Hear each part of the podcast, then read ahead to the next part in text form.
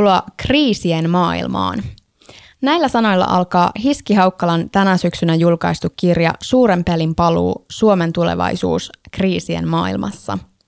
Perinteisessä maailmanpolitiikassa pelataan parhaillaan moninapaistuvaa ja voisiko sanoa entistä häijymmäksi muuttuvaa valtapeliä – sen lisäksi pelaamme toista nopeasti kiihtyvää peliä, jonka panoksena mahdollisesti on koko ihmiskunnan tulevaisuus. Kuinka näitä pelejä hallitaan rinnakkain? Millaista toimijuutta tämän päivän ja huomisen maailma vaatii ja mikä on Suomen rooli siinä? The Ulkopoliittisten podcastin vieraana on tänään kirjankirjoittaja, kansainvälisen politiikan professori ja muun muassa tasavallan presidentin entinen neuvonantaja Hiski Haukkala. Tervetuloa etäyhteydellä tähän lähetykseen. Lämpimästi kiitoksia ja kiitos kutsusta. Ja kiitos sinulle todella antoisesta lukukokemuksesta. Tämä sun kirja sukkuloi monella tasolla analysoiden kansainvälisiä suhteita ja globaaleja haasteita Suomen asemaa suhteessa tähän kaikkeen. Erityisen kiehtovaa tässä kirjassa oli ehkä se, että kuinka sä esität nämä niinku uudet koko ihmiskuntaa potentiaalisesti uhkaavat asiat äm, kuinka ne sekoittaa maailmanpolitiikan pakkaa entisestään aiheuttaen uudenlaisia jännitteitä ja myös erilaisia paradokseja. Ilmastonmuutoksen ja pandemian rinnalla sä syväluotaat tässä kirjassa myös muita mustia joutsenia ja mustia elefantteja. Mennään näihin aivan kohta, mutta puhutaan aluksi tästä valtioiden keskinäisestä valtapelistä, joka toimii kuitenkin kontekstina kansallisvaltioiden äm, perinteisemmälle toimijuudelle ja määrittelee edelleen hyvin pitkälle niiden intressejä, olkoon sitten hyvä tai huono asia. Millaisia valtasuhteiden muutoksia moninapaisuuden ja suurvaltakilpailun paluu tarkoittaa maailman poliittisella kartalla käytännössä? No siis niin kuin mä kirjassa kirjoitan, niin on käsissä aika monitahoinen muutos ja osa siitä muutoksesta on tietysti meille entisestään ja entuudestaan tuttua, että on menossa vallan siirtymä. Näitä me ollaan koettu ennenkin ja ollaan nähty, kuinka vallat nousee, vallat laskee ja, ja sen dynamiikan myötä syntyy tietysti uudenlaisia asetelmia kansainväliseen politiikkaan ja se on se suuri peli, joka on meille vanhastaan tottua, tuttua ja totuttua. Ja se myös tuntuu olevan se suuri peli, joka aika monen ihmisen ajatuksia ja toimintaa tällä hetkellä hallitsee. Ja, ja mikä siinä ihan hyvällä syyllä, koska se on merkittävä muutos ja, ja esimerkiksi jos ajattelee omaa elämäänsä tässä karvaavalta 50 ukkona, niin koko se ma- aika ja se maailma, jonka minä olen tuntenut, niin on, on, on nyt voimakkaassa siirtymässä ja muutoksessa. Ja, ja se on tietysti asia, joka meidän täytyy ottaa vakavasti ja miettiä, mitä se tarkoittaa meille suomalaisille ja Suomelle ja koittaa sitten sopeutua niihin muutoksiin ja vaikuttaa niihin asioihin, mihin on mahdollista ja tarpeen mahdollisimman viisaasti ja kaukonäköisesti. Jos ajatellaan perinteisesti näin niin kuin Yhdysvaltain ja Kiinan ja Venäjän ja meille tärkeän EUn kautta, niin kuinka nämä palaset loksahtelee tällä hetkellä sinne maailman kartalle voimasuhteiltaan ja valtasuhteiltaan? Huonosti ja kitka on hirmunen, mutta se johtuu tietysti siitä, että oikeastaan kaikkien näiden toimijoiden suhteellinen asema on muutoksessa ja ja, ja se asia, mitä kirjassa ei ehkä ihan tarpeeksi tullut laitettua esiin, mutta jota on itse paljon miettinyt, on tietysti tämmöinen niin kuin maailmanpolitiikan psykologinen aspekti, että me hyvin harvoin ja hyvin vähän loppujen lopuksi reagoidaan johonkin käsillä olevaan tilannekuvaan, vaan me reagoimme odotuksiin ja vähän niin kuin futureihin osakemarkkinoilla ja ja, ja siinä mielessä iso osa tästä niin kuin kansainvälisen politiikan, maailmanpolitiikan jännitteisyydestä selittyy sillä, että nämä tulevaisuuteen liittyvät odotukset ja pelot faktoroidaan tämän päivän toimiin. Ja, ja, ja sillä voi oikeastaan niin kuin selittää Kiinan nousevaa aggressiivisuutta ja tämmöistä niin kuin kohoavaa itseluottamusta. Sillä voi selittää Yhdysvaltain hermostuneisuutta – ja tiettyä niin kuin uhmakkuutta sitten oman asemansa puolustamisessa. Sillä voi selittää Venäjän tämmöistä hyvin häikäilemätöntä hybridisodan käyntiä. Ja voipa sillä koittaa ymmärtää sitten näitä, näitä meidän ikuisia eksistentiaalisia tuskia täällä vanhalla mantereellakin. No yksi tämmöinen skenaario, minkä heität ilmaan tässä kirjassa, on tämmöinen kylmä sota 2.0, niin onko tämmöinen näköpiirissä potentiaalisesti ja sitten toisaalta miten tämä koronapandemia äm, on lisännyt tähän kuvioon liikkuvia osia lisää?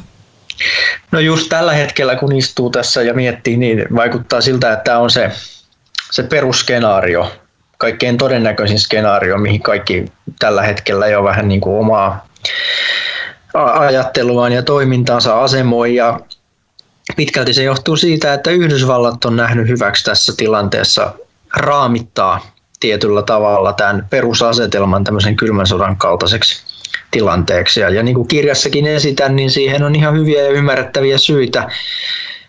Ihmiset usein toimii analogioiden varassa, historiallisten ennakkotapausten varassa ja Yhdysvalloille tietysti kylmä sota on tuttu metafora, tuttu narratiivi ja myös lohduttava ja rohkaiseva sellainen, koska he yhden semmoisen jo kävi ja voittivat sen niin sanotusti flying colors, niin se on, se on niin kuin miellyttävä ajatus. Mutta samalla ei pidä ajatella liian yksioikoisesti. Mä luulen, että kylmän sota on käymässä innokkaasti vain yksi toimija. Mä että Kiina ei ole kauhean innokas kylmän sodan kävijä. Se ymmärtää, että sen oma taloudellinen hyvinvointi, oma tulevaisuus itse asiassa riippuu siitä, että maailma pysyisi mahdollisimman aukeana, avoimena ja, ja myös niin kuin kaupan käynnille vapaana.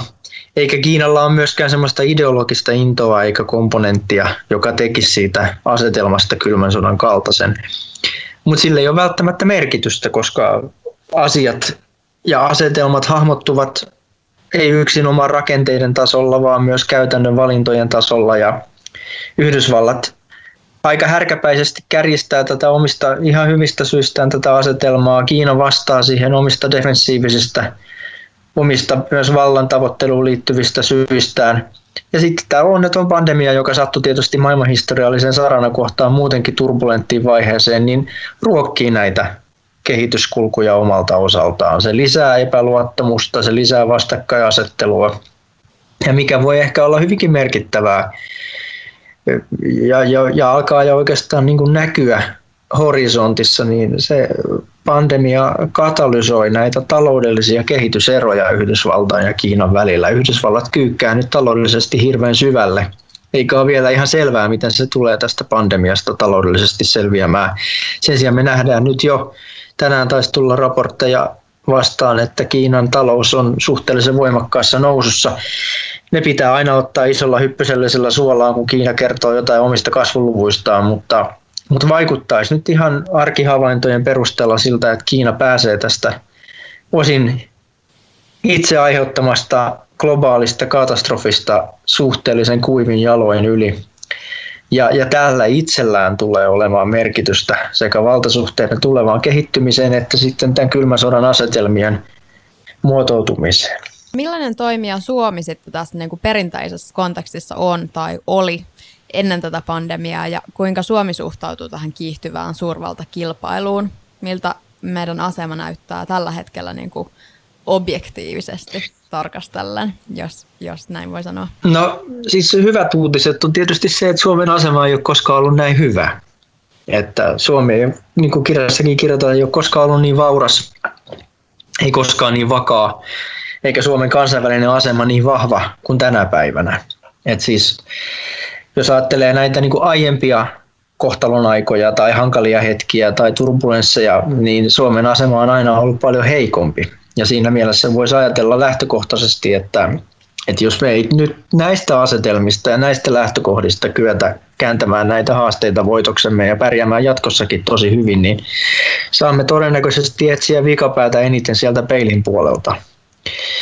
Mutta sitten samaan aikaan tietysti on myös niin kuin huonoja uutisia ja ne huonot uutiset on tietysti se, että maailma on monin tavoin kriisiytymässä ja kulkemassa semmoiseen suuntaan, joka on pienten valtioiden kannalta ongelmallinen. Että jos suurvallat kokoontuu keskenään keskustelemaan asioista, niin se tarkoittaa sitä, että paljon merkityksellistä keskustelua ja myös päätöksentekoa tehdään foorumeilla, joilla pienillä valtioilla ei välttämättä ole asiaa. Ja se on tietysti huono asia, koska silloin meidän näkökannat tulee helposti sivuutettua. Ja, ja tätä asiaa mä sivuan kirjassa monelta eri kantilta, ihan alkaen monenkeskisen järjestelmän halvaantumisesta ja niin sanotusti yhteisten intressien hoidon vaikeutumisen kautta, mutta sitten myös pohdiskelen vähän, että olisiko tämmöinen jonkinnäköinen perinteisen etupiiripolitiikan paluu uudessa muodossa mahdollinen. Ja, ja ikävä kyllä vastaus on se, että kaikilla suunnilla on huolestuttavia merkkejä, eikä myös niin kuin Suomen asemaan vaikuttavia kehityskulkuja voida etenkin pidemmällä tähtäimellä sulkea pois. Eli tämä on niin kuin, hankaloituva, vaikeutuva kenttä, mutta jossa Suomen lähtökohdat, niin kuin totesin, on kuitenkin aika hyvät. Ehkä yksi, minkä voisi tietysti sanoa, että sen kirjan nimi voisi yhtä hyvin olla politiikan paluu tai ulkopolitiikan paluu, koska, koska se on ihan selvää, että, että semmoinen totuttu globaali hallinta, ulkoasian hallintomentaliteetti, jossa niin kuin teknokraattisia prosesseja edistetään ja hallinnoidaan hyvässä yhteistyössä, niin sen aika on tullut nyt päätökseen ja, ja tämä tulee vaatimaan Suomeltakin paljon niin kuin poliittisempaa ajattelua, kykyä poliittisempaan kannanmuodostukseen ja, ja se tietysti tarkoittaa sitten myös äh, vaikeasti yhteensovitettavia ja jopa mahdottomasti yhteensovitettavia asioita ja valintoja. Tämmöisessä kansainvälispoliittisessa teoriakehyksessä niin suurvaltakilpailu ja voimasuhteet on perinteisesti realistien tutkimuksen kiinnostuksen kohteita ja he perustelee, nimenomaan realistit perustelee tämmöisellä suhteellisen voiman hankinnalla valtioiden toimintaa. Sä et varsinaisesti väitä, että realist realistiselta tai neorealistiselta kannalta maailmaa katsovat teoreetikot olisi oikeassa, mutta lukiessa tätä kirjaa niin osu silmään tämmöinen kohta, jossa pohdit ja ilmeisesti jopa huolesi siitä, että kykeneekö uusi sukupolvi enää navigoimaan tämmöisessä inhorealistisen valtapolitiikan maailmassa. Onko uudesta sukupolvesta Suomessa kasvamassa ulkopoliittisesti jotenkin liian pehmo nyt kiihtyvään valtakamppailuun? En mä tiedä, se jää nähtäväksi. En, en mä en mä mitenkään hädissäni tämän asian suhteen ole. Mä, mä touhuan, touhuan ja työskentelen tämän uuden nousevan sukupolven kanssa yliopistolla päivittäin ja, ja mun mielestäni jengi on ihan älyttömän hyvää ja siis vaikuttavalla tavalla hyvää. että siis kaistaleveyttä asioiden haltuunottamiseen monitahoisesti on ja, ja kykyä kriittiseen itsenäiseen ajatteluun löytyy mun mielestä ihan eri tavalla kuin ehkä omalta polveltani silloin 20 vuotta sitten. Mutta tietysti se huoli on ehkä siinä, että, että tota, ja tämä on niin kuin meidän niin kuin, sanotaanko maantieteelliseen sijaintiin erityisesti liittyvä niin kuin erityisongelma. Että, että jos me oltaisiin Belgian kohdalla paikalla kartassa, niin tämä ei olisi todennäköisesti ongelma välttämättä ollenkaan, mutta koska me sijataan tuossa Venäjän naapurissa, niin silloin olisi aika tärkeää kyetä myös ymmärtämään hyvinkin toisella tavalla ajattelevia ihmisiä ja, ja kykyä ajatella itse, tai sanotaanko suhteuttaa omaa ajatteluaan ja toimintaansa siihen toiseen. Ja, ja se on tietysti niin kuin perusta että on, sille, että on mahdollista käydä dialogia ja se on tietysti perusta sille, että kykenee sitten reflektoimaan omaa toimintaansa ja tarvittaessa sitä muuttamaan. Ja se, se ongelma tässä on se, että meidän nykynuorissa ei ole mitään vikaa. Mun mielestä niin, niin kuin sanoin, ne on fiksuja fiksua porukkaa. Mä ehkä halusin, että ne vähän enemmän lukisi historiaa ja, ja osaisi sitä, mutta, mutta senkin takia itse asiassa osittain tuo kirja on kirjoitettu ja siinä on tämä historialuku tai kaksikin, koska mä halusin, että pakottaa ihmisiä, nuoria sellaisia erityisesti kertaamaan tiettyjä asioita. Mutta tota, se perus niin ongelma tähän niin liittyen on se, että, että nämä nuoret siinä briljantiudessaan ja osittain siitä johtuen, niin ne on niin kuin erittäin tulevaisuusyhteen sopivia. Ja, ja ymmärtää globaaleja ongelmia on huolissaan mun mielestä ihan just oikeista asioista. Mutta se ongelma ja haaste tällä maantieteellisellä sijainnilla on se, että meidän samaan aikaan pitää riittää kaistaleveyttä myös hyvin perinteisiin kysymyksen asetteluihin ja hyvin perinteisiin asioihin ja osin myös hyvin perinteisiin vaaroihin. Ja sen pieni huoli mulla on, että onko, onko juuri niin kuin Suom- osilla ja ehkä suurellakin osalla suomalaisista nuorista tämmöinen niin kuin Venäjän kokoinen musta täplä, sokea piste. Ja jos on, niin se voi meille jatkossa olla isokin ongelma, koska tuo Venäjä ei tuosta mihinkään katoa, eikä he ole päivittämässä ihan samalla aikataululla omia softiaan, kun me ollaan kyetty tässä viimeisinä vuosikymmeninä tekemään. Ja, ja, ja silloin pahoin pelkään, että se on se pienempi toimija, joka saattaa olla vaarassa tehdä isojakin virheitä, jos se ei kykene ajattelemaan kyllä monitahoisesti. Eli tätä ajoin sillä ajatuksella lähinnä takaa. Se on hyvä muistutus.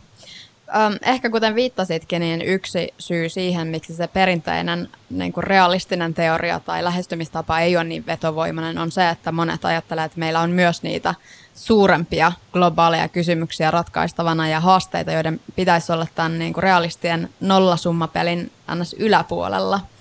Ja itse puhut myös tuossa kirjassa vielä suuremmasta pelistä, ja, eli meille ei jää mitään peliä, ellei näitä ihmiskunnan olemassaoloa uhkaavia kriisejä saada pidettyä aisoissa.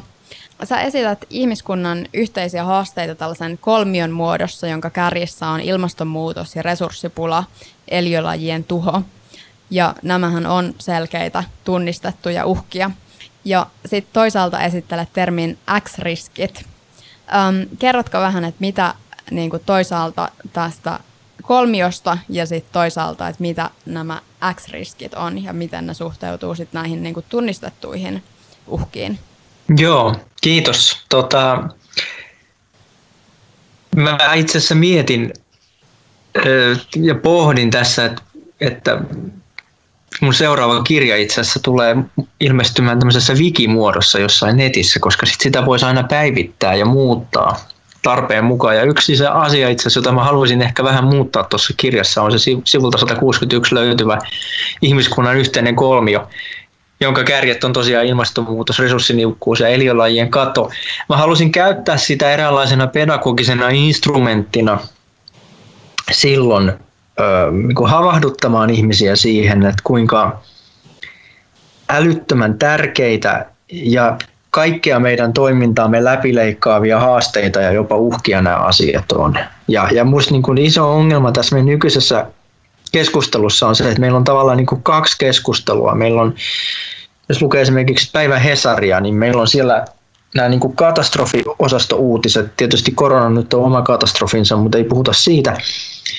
Vaan meillä on niin kuin nämä ilmastonmuutos ja, ja nämä niin kuin isot uhat uutiset, jotka pyörii niin kuin sillä omalla momentumillaan. Ja sitten meillä on ne ns. ihan oikeat uutiset, jossa puhutaan taloudesta ja talouspolitiikasta ja ulkopolitiikasta ja turvallisuuspolitiikasta ja Kiinan noususta ja Yhdysvaltain, va, Yhdysvaltain vaaleista ja niin edelleen ja niin edelleen ja niin edelleen. Ja mua hämmentää se, että nämä kaksi uutisoinnin genreä ei juuri koskaan kohtaa. Eli me voidaan puhua vaikka melkein samoilla sivuilla Hesarissa, että, että niin kuin meidän eliölajimme koko planeettamme elonkehä on vakavassa kriisissä, ilmastonmuutos uhkaa. Ja sitten samalla sivulla toisella puolella talousuutisena on, että isoin ongelma on se, että ihmiset ei kuluta tarpeeksi. Ja, ja tämä disconnect on, on iso osa ongelmaa, joka, joka myös niin kuin ensinnäkin mahdollistaa sen, että ihmisistä on täysin luonnollista pelata näitä mun mielestäni varsin redundantteja ja meidän tulevaisuuden kannalta jopa vaarallisia suuria pelejä niin suuressa innossa ja, ja suuvahdossa kuin tänä päivänä usein näkyy. Ja sitten me ei kyetä näkemään sitä, että meidän pitäisi käyttää myös näitä meidän kaikkia politiikkalohkoja näiden ongelmien niin kuin hoitamiseen ja, ja näiden haasteiden, haasteiden tilkitsemiseen. Ja tota, tämä on oikeastaan se, se kirjan yksi semmoinen syvä, syvä tota, sub, ei edes niin subliminaalinen, vaan myös suoraan sanottu viesti, että meidän koko ihmisrodun on aika päivittää tätä meidän peruskäsitystämme näistä peleistä ja suurista peleistä etenkin. Ja, ja mitkä on niitä oikeita asioita ja mitkä sitten taas ehkä vähempiarvoisia asioita, vaikka sinänsä tietysti tärkeitä ja todellisia, koska niin monet ihmiset ajaa näitä meidän suuria pelejä, että ne on yksinkertaisesti pakko ottaa vakavasti, koska muuten voi käydä sitten huonosti huomattavasti lyhyemmällä aikavälillä. Ja näiden eri pelien, näiden eri tasojen hallitseminen ää, kirjan tasolla on, on tietysti tehtävissä, ja, mutta, mutta niiden hallitseminen sitten valtion, valtakunnan, kansakunnan, ihmiskunnan tasolla on huomattavasti vaikeammin tehtävissä oleva juttu, mutta on kuitenkin optimistinen, että tehtävissä se kuitenkin on, sillä vaihtoehtoja ei ole. Mutta jos sallit vielä hetken mun jatkaa, niin mä palaan siihen kolmion ajatukseen, koska se myös tuo mukaan sitten tämän X-riskien tota, näkökulman. Mä haluaisin muuttaa sitä kolmiota siltä osin, että yksi niistä kulmista olisi teknologinen kehitys, koska koska tota, ilmastonmuutos on tietysti omallakin prosessi ja ansaitsee oman kulmansa, mutta ehkä tämä eliölajien vähentyminen ja, ja, ja nämä muut voisi mennä siihen yhteen kulmaan ja se teknologinen kehitys sitten omaksi kolmanneksi kulmakseen, koska se tuo merkittävästi uutta dynamiikkaa tähän maailmaan. Se yhtäältä luo meille valtavasti mahdollisuuksia ratkoa ongelmia, mutta se samalla tietysti myös, niin kuin kirjoitan kirjassa, luo aina uusia ongelmia ja haasteita. Ja sen takia me ei voida tukeutua yksinomaan niin kuin maagiseen ajatteluun, että me jotenkin teknologia meidät kaikista ongelmista pelastaa, vaan meidän pitää ihan oikeasti hakea rationaalisen debatin kautta ratkaisuja, joissa me sitten käytämme teknologiaa ongelmien ratkaisuun ja tarvittaessa sitten tietysti myös tingimme joistakin asioista, sillä tämmöinen rajaton kasvu rajallisessa tilassa ei yksinkertaisesti ole mahdollista. Ja tämä kolmio on sen takia niin tärkeä, varsinkin kun sen teknologisen kehityksen ottaa sinne mukaan, sillä siitä on itsessään tulossa tämmöisten myös niin kuin uudenlaisten uhkien lähde. Ja, ja tämä X-riski oikeastaan viittaa tällaiseen uuteen, uudenlaiseen kategoriaan.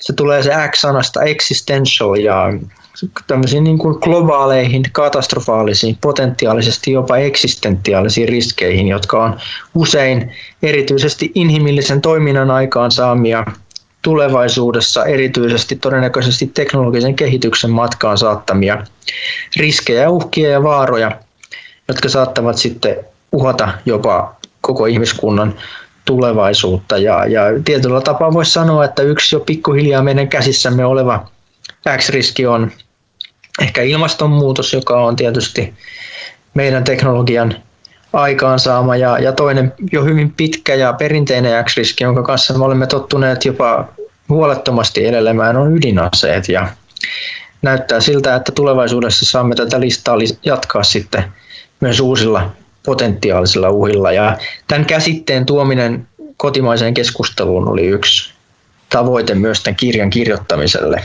olen seurannut tätä alaa pitkään ja, ja, ja, ja aika innokkaasti siihen keskusteluun osallistunut kansainvälisesti.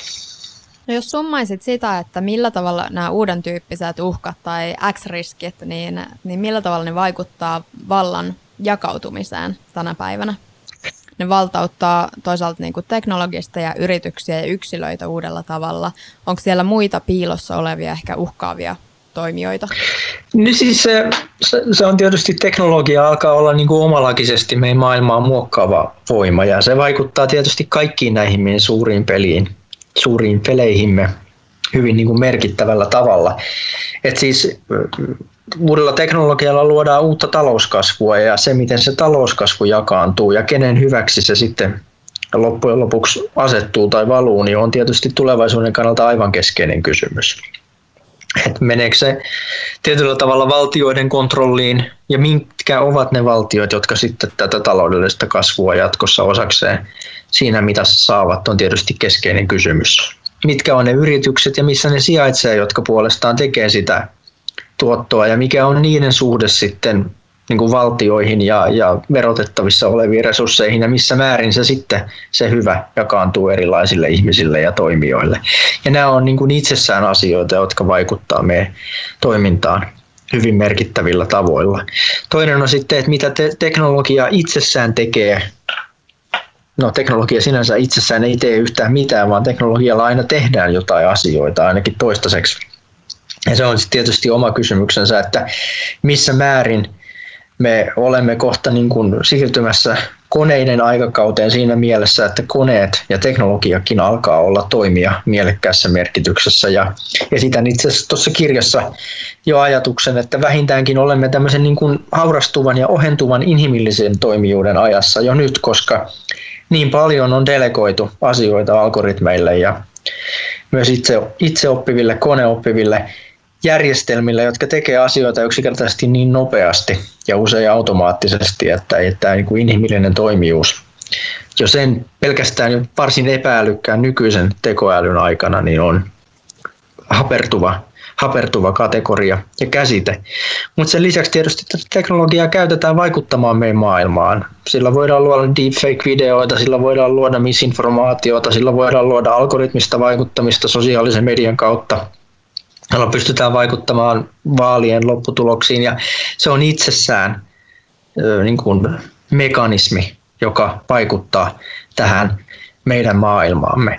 Ja sitten tietysti teknologia viimekätisesti valtauttaa erilaisia tahoja eri tavoilla. Eli, eli sen positiivisena puolena, ettei aina menisi vain pelkäksi uhkopuheeksi, niin se tietysti demokratisoi paljon käytäntöjä ja mahdollistaa ihmisille niin kuin oman elämän haltuunottoa ja toimintaa tässä maailmassa ihan uusilla tavoilla ja yhä, yhä uusille ihmisryhmille. Ja, ja mun mielestäni itselleni tietyllä tapaa silmiä avaava kokemus oli tämä syksyn 2015 siirtolaisuuskriisi tai turvapaikanhakijakriisi, jossa nämä ihmiset vaelsivat ympäri Eurooppaa älypuhelimet kädessään. Ja he oli tullut nimenomaan pitkälti sosiaalisen median verkostoissa jaetun informaation tuella ja, ja varassa näille niin kuin matkoilleen. Ja se on tietysti niin kuin huikea, valtauttava efekti, että ihmiset, jotka ennen joutu jäämään vailla vaihtoehtoja paikalleen, niin oli kyennyt saamaan käsinsä resursseja ja kykyjä vaikuttaa sitten omiin elämiinsä, vaikka se tietysti luo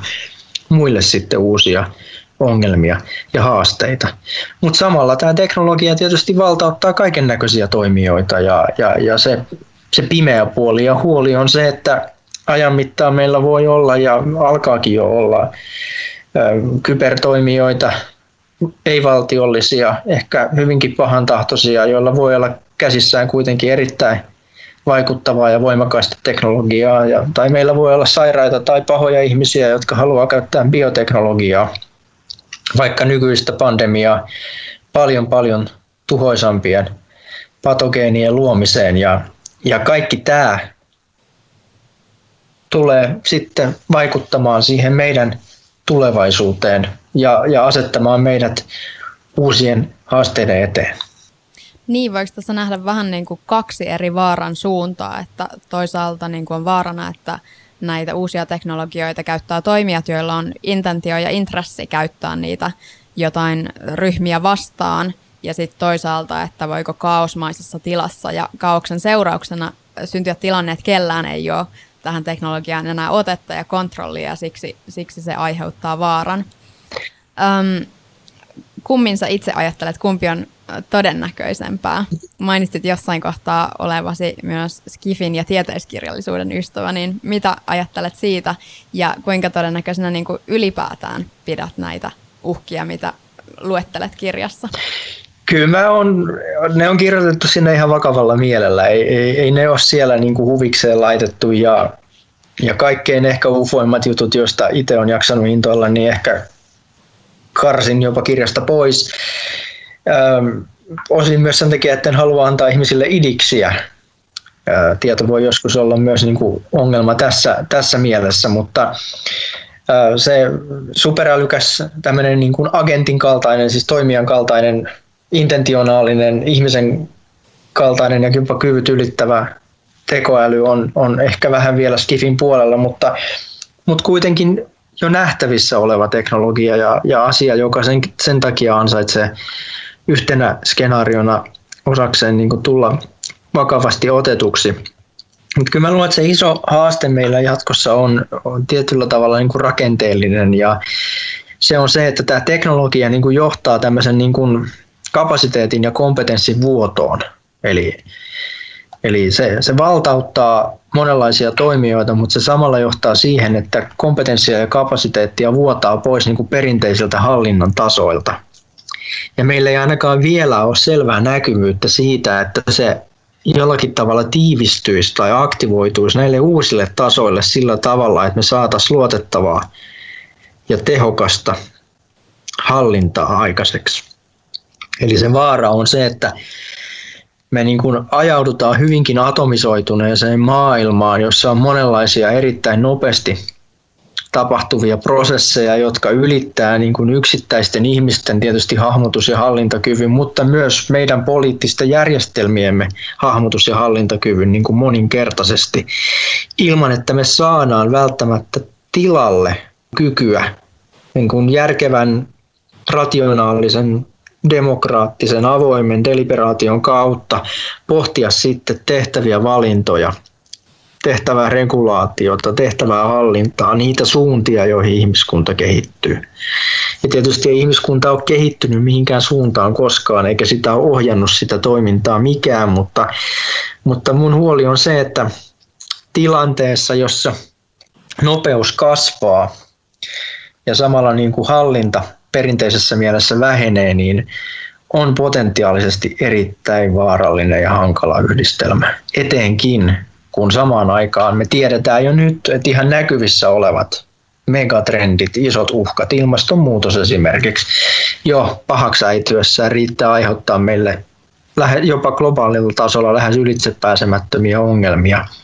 Niin kyllä mä näen, kyllä mun lasi on ja muistan jossain UPI-seminaarissa mun aikanaan tituleerattiin professori pessimistiksi, niin, niin kyllä mun lasi on tässä suhteessa ikävä kyllä puoliksi tyhjä vaikka mä haluan nähdä kyllä teknologiassa paljon, paljon hyvää ja mä uskon, että se lupaus on mahdollista järkevällä toiminnalla lunastaa. Koronapandemiasta nyt niin kuin puhutaan jo klisäsään asti niin kuin tavallaan semmoisena mahdollisuutena, mistä ihmiskunta niin kuin todella voisi oppia, niin mitkä niin kuin tässä vaiheessa pandemiaa olisi sun mielestä ne suurimmat opit, joita esimerkiksi Suomen pitäisi siitä ottaa korvan taakse? No siis opit on se, että, ei me, että niin kuin ennakkovaroittelu ei auta tai ei ole toiminut ainakaan tässä tapauksessa. Että opit on se, että me ollaan tiedetty tämä uhka.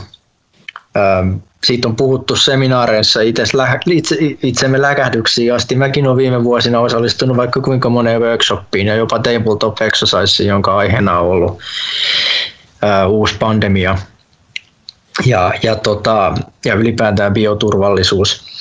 Ja ei ole nähty hyväksi tästä tiedosta huolimatta sitten varautua riittävästi, luoda kansainvälisiä periaatteessa viime kädessä jonkinnäköistä ylikansallista auktoriteettia sisällään pitäviä rakenteita, jotka olisi kyennyt sitten toimimaan tässä tilanteessa kyllä nopeasti.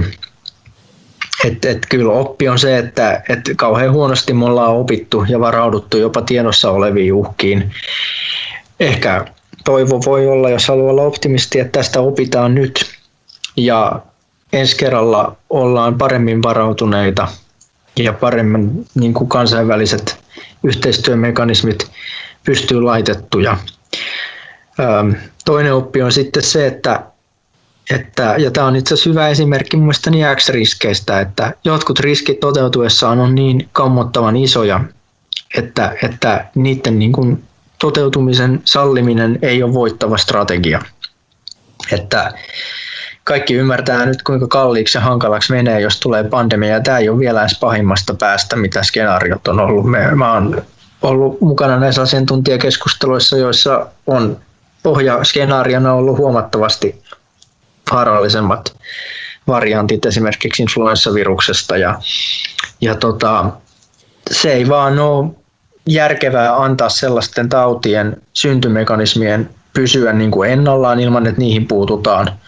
Liittyy se sitten ruokaturvallisuuteen tai, tai ylipäätään elämäntapaan joissakin paikoissa maapallolla tai siihen, että me annetaan ilmastonmuutoksen edetä vapaasti, vaikka me tiedetään, että se ruokkii pandemioita tai ei me nyt ihan vapaasti anneta ilmastonmuutoksen edetä, mutta ymmärrät ehkä mitä tarkoitan. Ja, ja sitten tota, ei, ei niin kuin, eli se oppi, joka pitäisi olla, että meidän täytyy ottaa tämmöinen horizon scanning riskiarviot tosissaan. Ja sitten kun me identifioidaan riskejä, jotka on relevantteja ja todellisia, niin meidän pitää niihin varautua sekä kansakuntina että ihmiskuntana. Ja, ja tota, emmekä saa sallia näiden meidän suurten pelien ja niihin liittyviä jännitteiden sitten tehdä tätä yhteistyötä liian vaikeaksi tai mahdottomaksi. Ja tämä on tosi paljon pyydetty. Ihmiskunnalta ja meiltä kaikilta, koska me emme ole tottuneet tämän kaltaiseen ajatteluun, mutta, mutta se kirjan perusviesti on se, että jos me emme kykene siihen kulttuuriseen muutokseen ja säätämään tätä todellisuuttamme tältä osin, niin, niin meille todennäköisesti käy siinä mielessä kehnosti, että näitä kriisejä tulee lisää.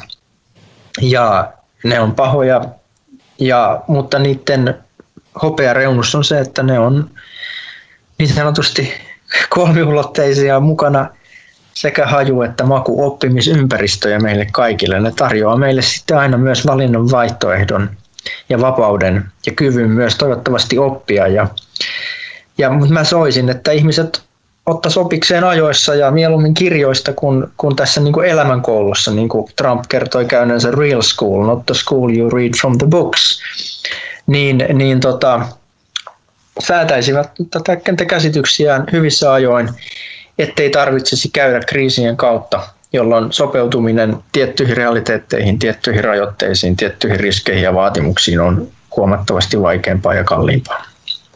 Tästä taisikin eh, tuoda sen tuohon ensimmäiseen oppiin liittyen, niin taisit tehdä vertauksen, että kun tähän koronapandemiaan on tai siitä on puhuttu tämmöisenä mustana joutsenena, joka vaan ilmestyi jostain täysin varoittamatta, eikä sitä olisi voinutkaan ennustaa, niin sä vertaat se ennemminkin mustaan elefanttiin, joka on vähän, tuleeko tästä elephant in the room, että se on olemassa ja niin kuin se tavallaan tiedostetaan, mutta siihen, siitä ei kuitenkaan haluta puhua tai ottaa, tehdä oikeasti toimintaa.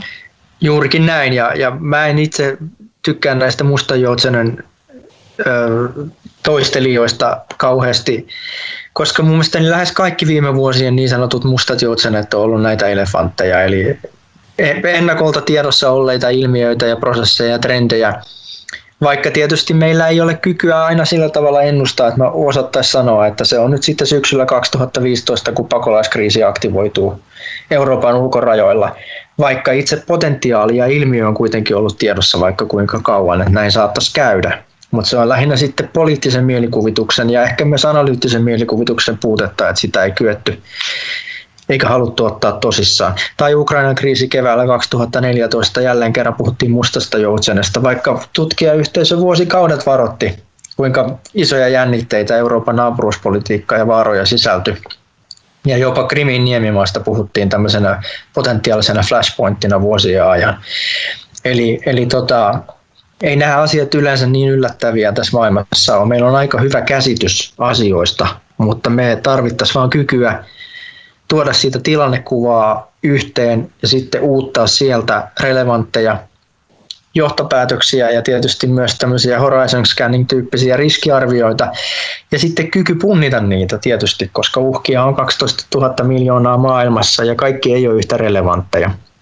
Ja tämä vaatii tietysti niin toimintatapaa, joka ei kaikilta osin ole meille vielä tuttu. Tähän toimintapuoleen liittyen, niin toinen tämän pandemian esiin tuoma asia on tietysti se, että näidenkin kysymysten äärellä toimivaltaisimmat tahot on niitä kansallisvaltioita, mikä muodostaa sen paradoksin, että kun on kuitenkin kyse tämän koko pallon yhteisistä asioista, niin tämä asettelu, että suojellaanko vain oman maan kansalaisia, eli meitä, ja jätetään ne toiset sinne omine ongelmineen, niin on nyt konkretisoitunut koronapandemian aikana, niin onko tämänhetkinen monenkeskinen yhteistyö niin kuin yksiselitteisesti riittämätön hoitamaan nykyisen tyyppisiä haasteita? Onko se niin kuin ihmisluonnon vastainen? Onko siihen mitään niin kuin neuvoja? No siis, jos haluaisi lyhyen vastauksen antaa, niin on, on riittämätön tämä nykyinen hallintajärjestelmä aivan ehdottomasti. Mutta tässäkin on hankalasti ratkos, ratko, ratkottavissa oleva ongelma ja paradoksi meidän käsissä, koska kansallisvaltio on kuitenkin aika, aika hyvä keksintö ollut ja arvokas asia. Ja kansallisuusaatteellekin mulle on paljon ymmärrystä sen niin kuin lempeämmässä ja, ja ehkä semmoisessa niin kuin aidommassa, puhtaammassa variantissaan. Ja jopa tässä kansanterveys- tai siis niin kuin terveysturvallisuuskriisissä, globaalissa sellaisessa me ollaan nähty, kuinka kansallisvaltiot on kuitenkin korvaamattomia asioita. Siellä on kompetenssia, siellä on legitimiteettiä, siellä on toimintakykyä pitää huolta ihmisistä ja heidän turvallisuudestaan. Mutta se ongelma on vaan se, että se mittakaava on vähän väärä. Eli iso osa uhista alkaa olla globaaleja ja, ja silloin se kansallinen prisma, vaikka tärkeä ja korvaamaton ja legitiimi ja sinänsä ihan, ihan niin kuin kunnioitettava, niin ei yksinkertaisesti vaan riitä. Ja, ja, ja me ollaan vähän niin kuin hankalassa limpossa siinä suhteessa, että, että niin kuin kirjoitan tuossa, että ajatukset tämmöisestä maailmanvaltiosta tai jonkinnäköisestä kvanttiloikista tällaiseen uuteen tietoisuuden tasoon ei ole realismia. Niitä on vuosikymmenet, jopa vuosisadat haaveiltu tällaisia ratkaisuja, eikä siihen suuntaan ole mitenkään helppoa eikä yksioikoista menoa mennä. Ja sen takia oikeastaan ainut tapa on yrittää sitten rakentaa näiden niin kuin nykyisten järjestelmien varaan, mutta, mutta sillä tavalla, että sinne kyettäisiin kuitenkin ajaa sitten uutta softaa sisään. Koska kyllä ihmiset kykenee ajatusmaailmaansa muuttamaan ja, ja, ja tietyltä osin tämä tämmöisen globaalimman perspektiivin omaksuminen on, on tärkeää, mutta, mutta niin kuin tuossa kirjassakin kirjoitan, niin se ei voi olla yksinomaan Suomen eikä suomalaisten asia, että vaikka me mentäisiin sinne ihmiskunnan syntiä edestä ristille riippumaan, niin se ei tätä palloa pelasta, vaan pahimmassa tapauksessa altistaa meidät uusille uhille ja ongelmille ja kustannuksille, jotka voi sitten meidät ajaa hankalaa jamaa, jos muut ei seuraa tällä tiellä. Ja sen takia se lohduton lohtopäätös vähän on, että tarvittaisiin hirmuinen määrä kirjoja ja hirmuinen määrä julkista keskustelua ja hirmuinen määrä globaalilla tasolla tapahtuvaa, tai ainakin riittävän globaalilla tasolla tapahtuvaa avoimuutta tälle ajatuksen muutokselle. Ja se ei tule olemaan helppoa, mutta se pieni toivon siemen, joka minussa itää, on se, että mä oon kuitenkin näkevinäni tässä nousevassa polvessa, osin myös globaalilla tasolla, niin uudenlaista, vähän ylisanoen sanottuna, niin korkeampaa, parempaa eettistä perspektiiviä myös. Ja ja toivon, että se osoittaisi suuntaa meille kaikille.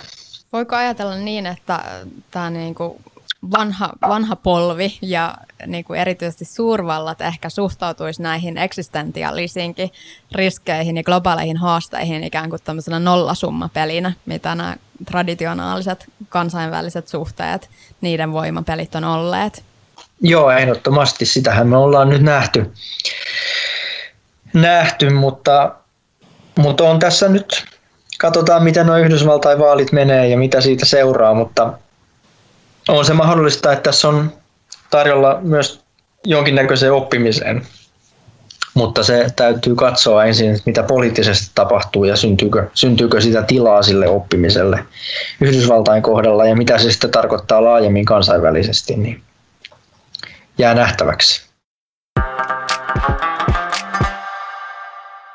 Käännetään tässä lopussa vielä katse itsemme ja Suomen toimijuuteen tässä suuressa ja sitten tässä vielä suuremmassa pelissä. Öm, viime aikoina laaja turvallisuuskäsite on yleistynyt ja kokonaisturvallisuus on ollut Suomessakin ns. juttu jo pidempään.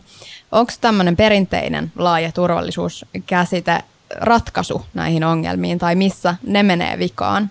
Sä mainitset tässä kirjassa, että puolustusvoimat oli ainoa varsinaisesti koronapandemiaan varustautunut, varautunut toimija Suomessa, niin onko niin kuin uusien areenoiden turvallistaminen oikea ratkaisu ja mitä se tarkoittaisi? No en mä ainakaan halua ajatella, että puolustusvoimat on se organisaatio, joka maailman pelastaa. Enkä mä usko, että hekään haluaisi tällaista, tällaista, tällaista tehtäväkenttää itselleen. Että, että tota, tietysti kukin toimii omalla, omalla rootelillaan ja, ja en, en hetkeäkään usko, että asioiden turvallistaminen on, on, on aina se hyvä ratkaisu. Ehkä ongelmallistaminen ja havahtuminen olisi parempi strategia. Ja myös sitten valtautuminen siihen, että ja myös semmoinen niin kuin velvollistuminen siihen, että, että asioille on mahdollista tehdä, mutta että se vaatii niin kuin vastuuta ja toimijuutta kaikilla tasoilla. Ja, ja, tota, ja siinä mielessä ehkä puolustusvoimat on hyvä esimerkki valmiusorganisaationa, että he tietää ja heidän tehtävänsä on kyetä toimimaan kaikkina mahdollisina hetkinä kaikissa mahdollisissa tilanteissa ja he sovittaa toimintansa sen mukaan. että jos on tulossa pandemia niskaan, niin he jää miettimään, että mitähän se meidän toiminnalle tarkoittaa, vaan he, tai että jää odottaa, että näkee, mitä se heidän toiminnalle tarkoittaa, vaan he pistää pystyyn tarvittavat järjestelmät, joilla he pyrkii ennakoimaan ja huolehtimaan siitä, että toiminta säilyy. Ja että se tietty niin sanotusti palvelutaso kyetään takaamaan kaikissa mahdollisissa olosuhteissa. Ja ehkä siitä eetoksesta voisi uuttaa vähän itse meille kullekin jotakin, että, että kyllä mun mielestäni tässä niin kuin Oy-ihmiskunta AB-jäseninä, niin meillä vähän kaikilla on vastuuta miettiä siitä, että miten meidän toimintamme sanotaan niin kuin voitaisiin pitää kestävällä tasolla kaikissa mahdollisissa olosuhteissa ja tietysti miten voitaisiin sitten omalta osaltaan pyrkiä siihen, että niitä kaikkein surkeimpia olosuhteita ei edes tulisi vastaan. Ja, ja se tarkoittaa sitä, että semmoinen tietynlainen niin kuin delegoinnin aika on ohi. Et mä ymmärrän, että Suomi on pieni maa ja en mä kirjassakaan niin kuin väitä, että Suomi pelastaa maailman ongelmat, mutta Suomi voisi pelastaa omat ongelmansa tai ratkoa omat ongelmansa ja sitten sen kautta osallistua myös maailman ongelmien ratkaisemiseen. Ja, ja, ja siitä voi johtaa sitten se ajatuksen ihan niin kuin maakuntien, kaupunkien, kyläkuntien, perhekuntien ja ihan yksilönkin tasolle, että meillä kaikilla on tässä niin kuin isossa savotassa oma tehtävämme ja, ja siihen on mahdollista tarttua vaan, jos havahtuu siihen vastuuseen ja myös sitten valtautuu siihen mahdollisuuteen, että sillä omalla toiminnalla, esimerkillä, valinnoilla on merkitystä ja vaikutusta. Ja, ja mä luulen, että se on ainut tapa, jolla me kyetään näitä asioita sitten viime kädessä ratkomaan, sillä tuolla ei ole niin kuin jotain intergalaktista upeata elämänvoimaa, joka tulee meitä pelastamaan tai opettaa meille jonkun jutun. Meidän täytyy itse fiksata nämä hommat ja, ja, ja aikaraamit on nyt sellaiset, että ne fiksaajat on jo kaikki lähestulkoon syntynyt tai varmasti alkaakin olla syntynyt ja se tarkoittaa sitä, että se peiliin tuijottamisen taito, niin itse kunkin pitäisi sitä alkaa harrastaa. Tämän kirjan viimeisessä luvussa sä esittelet tämmöiset kolme sisäkkäistä ja keskinäisriippuvaista turvallisuuden kehää, jotka vois toimia Suomelle tässä tämmöisenä niin kuin, tavallaan havainnollistamisen apuvälineinä, kun mietitään meidän omaa toimijuutta. Kuinka ne voivat auttaa siinä ja avatko vähän, mitä ne ovat? Joo, siis nämä kehät on, on periaatteessa on tämä niin meidän oma, niin kuin laajasti ymmärrettynä meidän oman turvallisuuden kehä. Se on, kutsun sitä kansallisen turvallisuuden kehäksi tosiaan. Ja, ja se on niin kuin laajasti ymmärretty. Se ei ole vain niin kuin sotilaallista turvallisuutta eikä edes sisäistä turvallisuutta, vaan se on koko tätä, tätä niin kuin Suomen menestyksen, vakauden, pärjäämisen, kaikkien meidän hyvinvoinnin ja, ja, ja tulevaisuuden tekemistä. Ja, ja se on tietysti se sisin kehä, tietyllä tavalla kovin kehä. Jos se pettää, niin kaikki pettää. Jos se toimii, niin moni muu asia, ulompi kehä, on sitten enempi niin kuin helpommin meidän osaltamme hoidettavissa. Ja se on myös tärkeä kehä sen takia, että se on eniten meidän omassa vallassa. Me pystytään eniten, juuri me pystymme vaikuttamaan eniten maailmassa. Ja ainakin soisin, että juuri me olemme ne, jotka pystyvät eniten tässä maailmassa vaikuttamaan siihen, mitä tähän meidän sisäiseen kehään kuuluu. Ja, ja tota, on sitten hybridivaikuttamista tai mitä tahansa uusia uhkia, niin, niin kuitenkin tämä on meidän kehämme. Ja se on kauhean tärkeä, koska, koska vain tästä vakaudesta on tietystä vauraudestaan, menestyksestään, toimintakyvystään huolta pitävä Suomi kykenee sitten kantamaan laajempaa vastuuta näistä muista kehistä. Ja se seuraava kehä on tietysti alueellisen turvallisuuden ja vakauden kehä, tällä tavalla tämä meidän Eurooppa, lähialue, jossa meillä on tietysti toimijuutta suhteellisen paljon. Ja siellä tietysti meidän pitää pitää huolta alueellisesta turvallisuudesta ja vakaudesta ja tietynlaisesta yhteistyövaraisuudesta. Ja ne on jo aika vaativia tehtäviä tässä kirjastuvässä suurpoliittisessa tilanteessa. Se uloinkehä, viime kädessä se ihmiskunnan kannalta kaikkein tärkein kehä ja meidän sen takia myös suomalaisten kannalta kaikkein tärkein kehä on se globaali yhteinen kehä, tämä meidän pallon tulevaisuus. Ja, ja tietysti jos pallon tulevaisuus katoaa tai heikkenee, niin, niin on ihan selvää, ettei se ydinkehä, Suomen sisinkehä voi kauhean hyvässä hapessa kovin kauan pysyä. Ja tässä on selkeä tämmöinen niin keskinäisriippuvuus näiden kehien välillä. Mutta samalla on selvää, että Suomi kykenee vaikuttamaan globaaliin kehään kokonsa verran. Vaikka jossakin on sanottu, että Suomi on kokoaan suurempi, niin voin väittää, että me emme kykene olemaan kokoaan me suurempia. Ehkä pienempiä, jos emme hoida hommiamme hyvin, mutta suurempia huonosti, mutta kokomme mukaisia ja, ja, ja silloin se tarkoittaa sitä, että, että me olemme tietyllä tavalla tämän globaalin kehän armoilla. Ja näiden kehien lisäksi mä sitten puhun myös kahdesta eri aikamääreistä, eli, tai aikadynamiikasta. On, on lyhyen aikavälin uhat ja haasteet, jotka pitää hoitaa. Ja ne tarkoittaa tietysti näitä suuria pelejä ja niihin liittyviä turvallisuusuhkia ja poliittisia ongelmia. Mutta se todellinen haaste on tietysti se pitkä, vähän pidempi aikaväli, nämä suurtakin suuremman pelin haasteet. Ja niihin pitäisi kyetä kuitenkin työstämään ja panostamaan jo tänään, mutta kuitenkin tavoilla, jotka ei tee tyhjäksi sitä lyhyttä aikaväliä ja sen haasteita. Ja se on tietysti kauhean vaikeaa.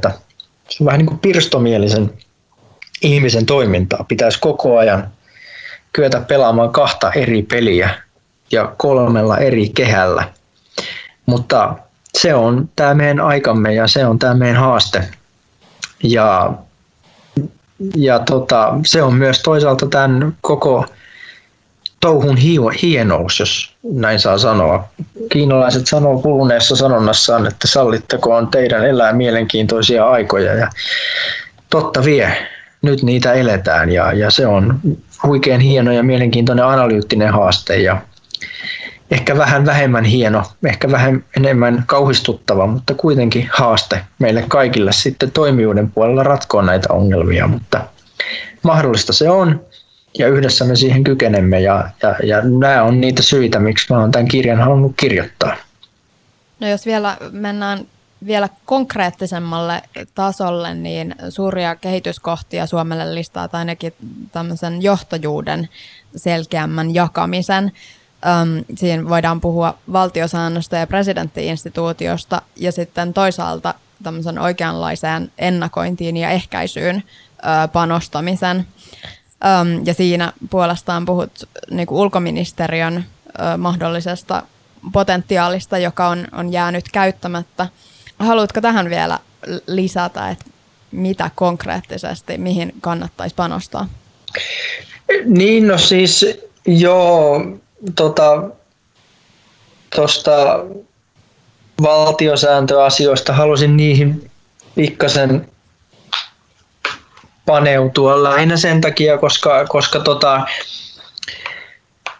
niitä jonkin verran on, on tässä urani aikana saanut käytännönkin tasolla niitä asioita seurata. Ja, ja, se, ja siinähän on niin kuin paradoksaalinen tilanne, niin kuin kirjoitan kirjassa, että meillä on tällä hetkellä valtiosääntö erityisesti tämän ulkopolitiikan johtamisen suhteen, joka toimii käytännössä, mutta ei toimi ollenkaan teoriassa. Se on hyvin sotkunen, monitulkintainen ja, ja, ja jännitteille altis, altis sanamuoto, mutta joka toimii tällä hetkellä kuitenkin varsin hyvin, kun on poliittista tahtoa. Ja, ja, ja se ajatus, mikä mulla siinä on, siinä niissä huomioissa on, on, on se, että on kuitenkin aika ongelmallista, että näin hirmuisen tärkeällä elämän lohkolla, politiikkalohkolla kuin ulko- ja turvallisuuspolitiikka, niin, niin on, on, on luotu järjestelmä, joka ei välttämättä ole niin sanotusti myrskysään kestävää, että jos tulee sisäisesti hankalia tilanteita, sisäpoliittisesti uudenlaisia, kenties vaikeampia asetelmia, niin mikä on meidän toimintakyky sitten tällaisessa tilanteessa. Ja, ja mä ymmärrän, että näihin asioihin ei ole helppoja ratkaisuja. Me ollaan kuljettu tiettyä parlamentarisoitumista kohti, ja, ja sen tuloksena on syntynyt tämä nykyinen hybridijärjestelmä.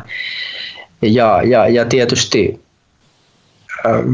se suurin dynamiikka niistä kehityskeskusteluista on ehkä nyt pois, mutta, mutta kyllä itselleni ainakin kesällä pisti silmään tämä jollakin tavalla tasavallan presidentin asemaa vähätteleväkin keskustelu Suomessa. Ja, ja itse en pelkästään oman kokemukseni nojalla, mutta tietysti se on varmasti vaikuttanut, niin, niin koen kuitenkin, että, että, että presidentti on meille merkittävä resurssi niin kuin institutionaalisella tasolla. Ja koska niin kuin kirjassa pitkään kirjoitan, niin siellä on kuitenkin aina henkilö, jolla on aikaa, harrastuneisuutta, pohtia maailman asioita, Suomen paikkaa tässä maailmassa ja, ja tämmöinen yleispolitiikkona suheraava pääministeri ei yksinkertaisesti kykene siinä omassa arjessaan niin kuin samankaltaiseen paneutumiseen tällä merkittävällä politiikkalohkolla. Ja sen takia mä soisin, että, että presidentti nähtäisi tämmöisenä resurssina Suomelle hyvänä assettinä, jota, jonka asemaa kannattaa varjella ja, ja ehkä jopa jatkossa kehittää. Mutta mä tiedän, että tämä menee vastaan niin kuin tietyllä tavalla ajan henkeä ja, ja, ja monen, monen niin kuin ehkä myös niin kuin ajatuksia siitä, että mikä tämä kulkusuunta pitäisi olla, mutta, mutta tota, halusin tätä keskustelua tältä osin herättää ja, ja tämmöisen pienen syötteen sinne laittaa sisään.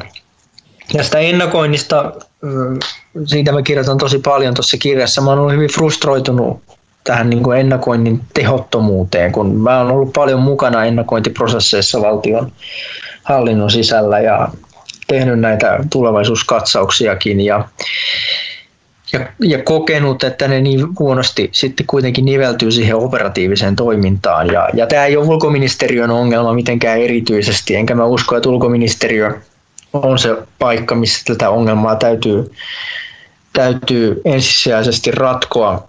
Mä kirjoitan tuossa vähän niin kuin kieliposkessa tästä valtiollisen vainoharhan virastosta. Ja, ja se ajatus on tietysti, että me tarvitaan Suomen tasolla tämmöinen funktio, joka kykenisi tuomaan sen ajantasaisen tilannekuvan, siihen liittyvän analyysin, riskiarvion ja sitten jonkinnäköiset tietysti politiikkasuositukset tai ajatukset siihen päälle. Ja, ja se on tietysti aika monen ikkunan liike tällä hetkellä Suomessa näitä kaikkia funktioita kyllä tehdään, mutta niitä tehdään niin pirstallaan ja hajallaan ja eri siiloihin sijoitettuna, että semmoinen niin kokoava kokonaiskuva jää sitten kuitenkin helposti uupumaan. Ja, ja mä uskon, että kasvavien, ehkä jopa kärjistyvien systeemisten riskien aikana, niin tämän kaltainen järjestelmä tulee yhä uudelleen ja uudelleen yllätetyksi housut kintuissa. Ja, ja tämä on myös, mitä me ollaan myös Suomessa nähty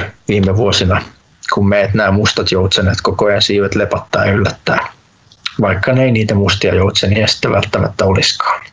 Tämmöisessä tulevaisuuden tutkimuksessa ja skenaarioajattelussa usein tuntuu olevan vähän se taakka, että se tuntuu jotenkin niin kuin pinnalliselta äm, ja semmoiselta, että tavallaan se huomio pirstoutuu niin, niin kuin moneen eri skenaarioon, että sitten niin kuin sitä syvällistä ymmärrystä aina per skenaario on hyvin vähän. Joo, ja siis musta siinä on niin kuin monia eri tasoja ja funktioita. Et siis yksi, on, yksi on se, mitä kirjoitan kirjassakin aika pitkään, ja on, on tämmöinen niin levytilan vapauttaminen ja ylipäätään niin käsityskyvyn muodostaminen. Et jos meillä ei ole tämmöistä niin odotuksellista horisonttia, päässä joillekin ilmiöille, niin me voi olla jopa hyvin vaikea käsittää tapahtumia, vaikka ne tapahtuu, jos meillä ei ole niin kuin, niin kuin sanoja, ajatuksia niiden nimeämiseksi ja sitä kautta havaitsemiseksi. Että esimerkiksi mulle hyvin voimakkaasti jäänyt kokemus oli keväältä 2014 ja Krimin tapahtumista, jolloin läntiseltä turvallisuuspoliittiselta eliitiltä niin kansainvälisesti kesti kauhean pitkään ymmärtää, mitä siellä tapahtui. Et venäläiset ihan oikeasti teki tällaisen operaation ja se, niin kuin se aika, aika viive oli aika moinen siinä tilanteessa. Se semmoinen niin kognitiivinen valtava hämmennys, jota sitten sanottiin, että se oli, se oli tätä niin kuin Venäjän tämmöistä maskirovkan briljanssia – Että ne on niin, niin, niin saatanallisen ovelia ja fiksuja operaattoreita, että ne kykeni sumuttaa meitä niin kuin näin totaalisesti ja luomaan tämmöisen illuusion. Vaikka itse asiassa se ongelma oli meidän korvien välissä, koska meillä ei ollut yksinkertaisesti kognitiivista kapasiteettia käsittää sitä, mitä oli tapahtunut, koska se tuntui meistä niin käsittämättömältä, mitä se tietysti olikin. Ja sen takia skenaariotyöskentely voisi olla niin kuin keino luoda sellaista odotushorisonttia tämän kaltaisille tapahtumille, jotta sitten kun niitä alkaa tapahtua, niin sun päässä soi semmoinen pieni kello, että ai, tämä on nyt se. Tämä on se juttu, josta ne tyypit puhuu tai josta me puhuttiin siinä workshopissa. Tämä on se juttu. Ja silloin sulla onkin kyky niin kuin, ottaa asioista kiinni paljon nopeammin. Ja silloin tuommoinen skenaario, siellä on tietysti 90 prosenttia varmaan kamaa, joka ei ole niin kuin relevanttia, etkä sä koskaan siihen tutustu. Mutta tältä osin siinä kohdassa se onkin yhtäkkiä kulla-arvoinen työkalu, mutta vain jos sä teet sitä työtä niin kuin ajoissa ja kyllin systemaattisesti. Ja toinen työ sitten, toinen asia sitten, mikä, ja tämä on esimerkiksi asia, jota mun mielestä niin pitäisi tehdä aika korkeallakin poliittisella tasolla. Ja sitten toinen funktio, joka voi näkyä sitten organisaatioiden arjessa, on sitten erilainen niin kuin tämmöinen tietynlaisten niin kuin skenaarioiden niin kuin seuraaminen, että luodaan niin kuin skenaarioista, uutetaan ulos jotain benchmarkkeja tai indikaattoreita ja sitten vähän seurataan, että miten näiden valittujen indikaattoreiden valossa, mihin suuntaan maailma on menossa. Ja silloin siitä voi tulla niin kuin politiikkasuunnittelun ja poliisianalyysin ja planningin niin kuin yksi työkalu, jossa kyetään sitten niin kuin tietyllä tavalla pysyyn kärryillä jostakin trendeistä ja muutoksista, joista niistä voi myöskin olla hyötyä sitten näiden yllättävien tilanteiden ennakoinnissa. Mutta tämä vaatii kaikki ihan erilaista systematiikkaa kuin mihin meidän niin kuin tämänhetkinen toiminta on perustunut. Eli tämä ennakointityö on tämmöistä pistemäistä puuhastelua, kirjoitetaan papereita, jotka luetaan kerran ja sitten ne unohdetaan. Ne ei liity mitenkään siihen oikeaan duuniin, joka tehdään arjessa, hirveässä hösellyksessä, jatkuvassa aikapaineessa päälle tulevia ilmiöiden koko ajan niin kuin yllättäessä, jolla me päädytään siihen maailmaan, joka meille on nyt tuttu, jossa me ollaan sitten köysissä milloin minkäkin tilanteen kanssa. Ja mä en usko, että tämä on ajan mittaan kestävä toimintatapa, vaan meidän on pakko, ja varmaan tämä maailma meitä siihen suuntaan kaksin käsin sysiin, niin ottaa tämmöinen ennakoivampi, ennako, ennakoivampi ote enemmän osaksi tätä organisaatioiden toimintaa ja arkea. On se sitten julkisella tai yksityisellä puolella ja, ja uskon, että tämä koskee tavalla tai toisella meitä kaikkia. Näistä kaikista keskustelussa sivutuista teemoista tosiaan lisää erittäin kiinnostava analyysiä tässä Otavan julkaisemassa uuden uutukaisessa Hiskin kirjassa Suuren pelin paluu. Kiitoksia aivan superkiinnostavasta keskustelusta Hiski Haukkala. Kiitos kovasti. Tämä oli hauskaa.